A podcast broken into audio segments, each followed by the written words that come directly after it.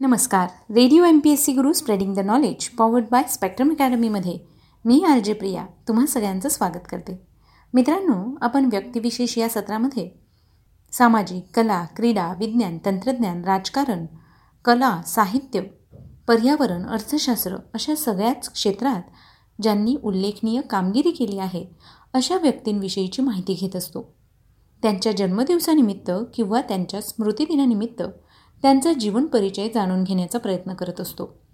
याचबरोबर त्यांच्या शोधकार्यांविषयीची माहिती घेत असतो. मित्रांनो आज आहे चौदा जून. चौदा जून हा जागतिक रक्तदान दिन म्हणून साजरा केला जातो. मग या रक्तदान दिनाच्या निमित्ताने रक्तगटांविषयी माहिती शोधून काढणाऱ्या आणि नोबेल पुरस्कार या शोधासाठी नोबेल पुरस्कार मिळवणाऱ्या संशोधकाविषयीची आज आपण माहिती घेणार आहोत. आता बघा ना मानवी शरीरातलं रक्त हे एकसारखं नसतं. हे समजल्यानंतर वैद्यकीय महाविद्यालयातून एका विद्यार्थ्याने कठोर परिश्रम घेऊन रक्ताच्या विविध आठ गटांचा शोध लावला आणि या शोधाबद्दल त्याला नोबेल पारितोषिकसुद्धा देण्यात आलं.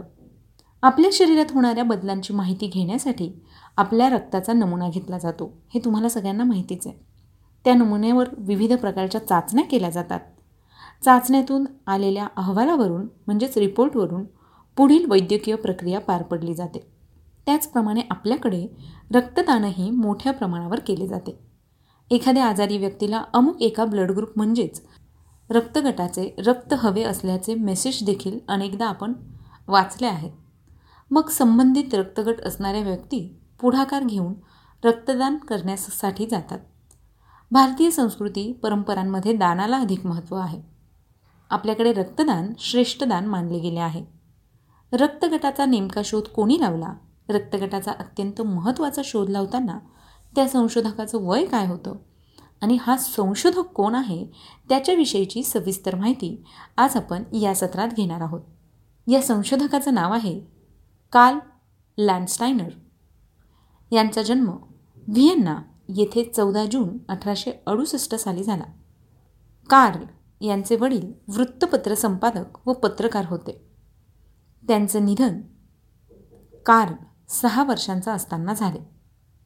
व आई फॅनी हेस हिने कार्ल यांचं संगोपन केलं. अठराशे एक्क्याण्णव साली युनिव्हर्सिटी ऑफ वेन्नामधून डॉक्टर झाल्यानंतर त्यांनी जीवरसायनशास्त्रामध्ये शोध निबंध लिहिला. बायोकेमिस्ट्रीमध्ये पारंगत होण्यासाठी त्यांनी पाच वर्ष नामवंत शास्त्रज्ञांसमवेत काम केलं. नंतर जनरल हॉस्पिटल येथे पदव्युत्तर शिक्षण घेत असताना इम्युनिटी प्रक्रिया व प्रतिद्रव्याची म्हणजेच अँटीबॉडीची कार्यपद्धती यात त्यांना विशेष रस होता. आणि लवकरच त्यांना शरीररचनाशास्त्रातील विकृतीमध्ये पॅथॉलॉजिकल ॲनाटॉमीमध्ये प्रोफेसर ही पदवी बहाल करण्यात आली. वीस वर्ष त्यांनी या शास्त्रात अथक परिश्रम केले व अनेक शोधनिबंध लिहिले. सिफिलिस या रोगापासून संरक्षण कसे मिळते याचा अभ्यास वॉशरमॅन रिॲक्शन रोगप्रतिकारक शक्ती उद्युक्त करण्यासाठी हेप्टेनचा उपयोग आणि हिमोग्लोबिन्युरिया यावरचे शोधनिबंध त्यांनी प्रसिद्ध केले. पोलिओने मृत्यू पावलेल्या रोग्यांच्या मज्जारज्जूमधून विषाणूंचा स्राव गोळा करून तो वानरांना इंजेक्शनद्वारे टोचला. पोलिओ हा विषाणूंमुळे होणारा रोग. वानरांमध्ये सुद्धा पसरू शकतो हे त्यांनी सिद्ध केले. पोलिओ कशामुळे होतो कसा प्रादुर्भाव होतो व रोगप्रतिकारक शास्त्राचा आधार घेऊन तो कसा आटोक्यात आणायचा याचा त्यांनी शोध घेतला.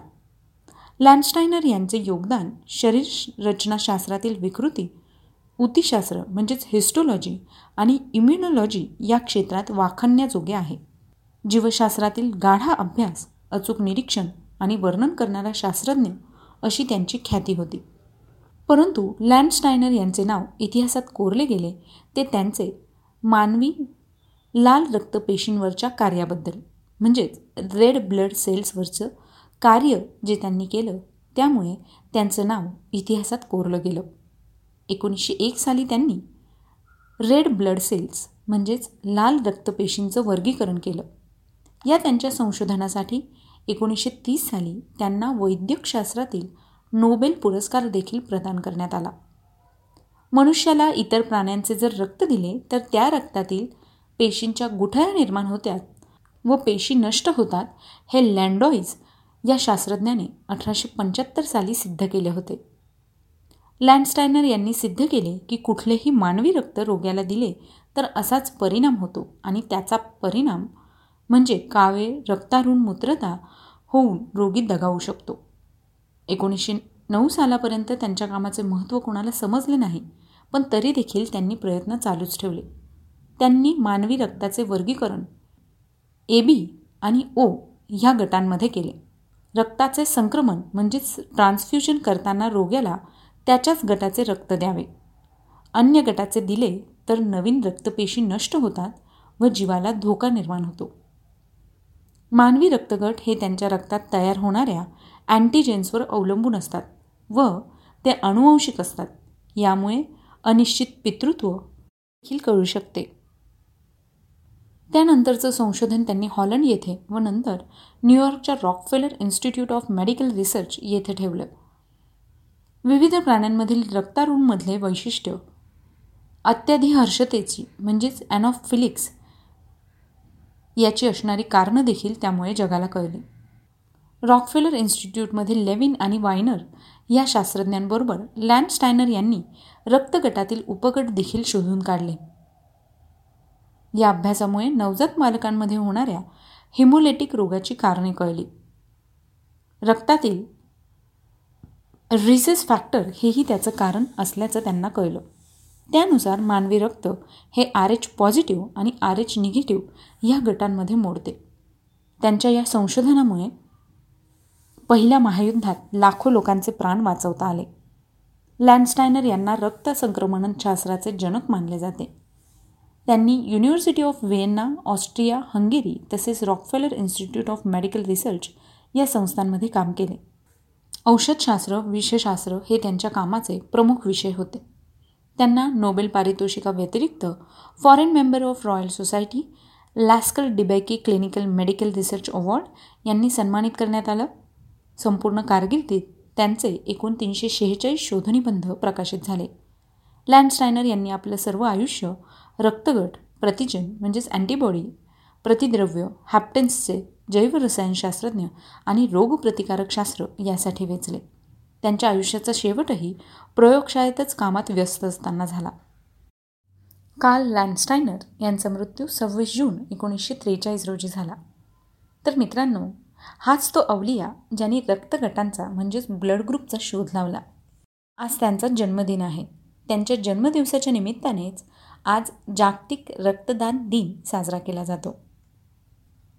तर मित्रांनो तुम्हाला ही माहिती कशी वाटली ते आम्हाला नक्की कळवा.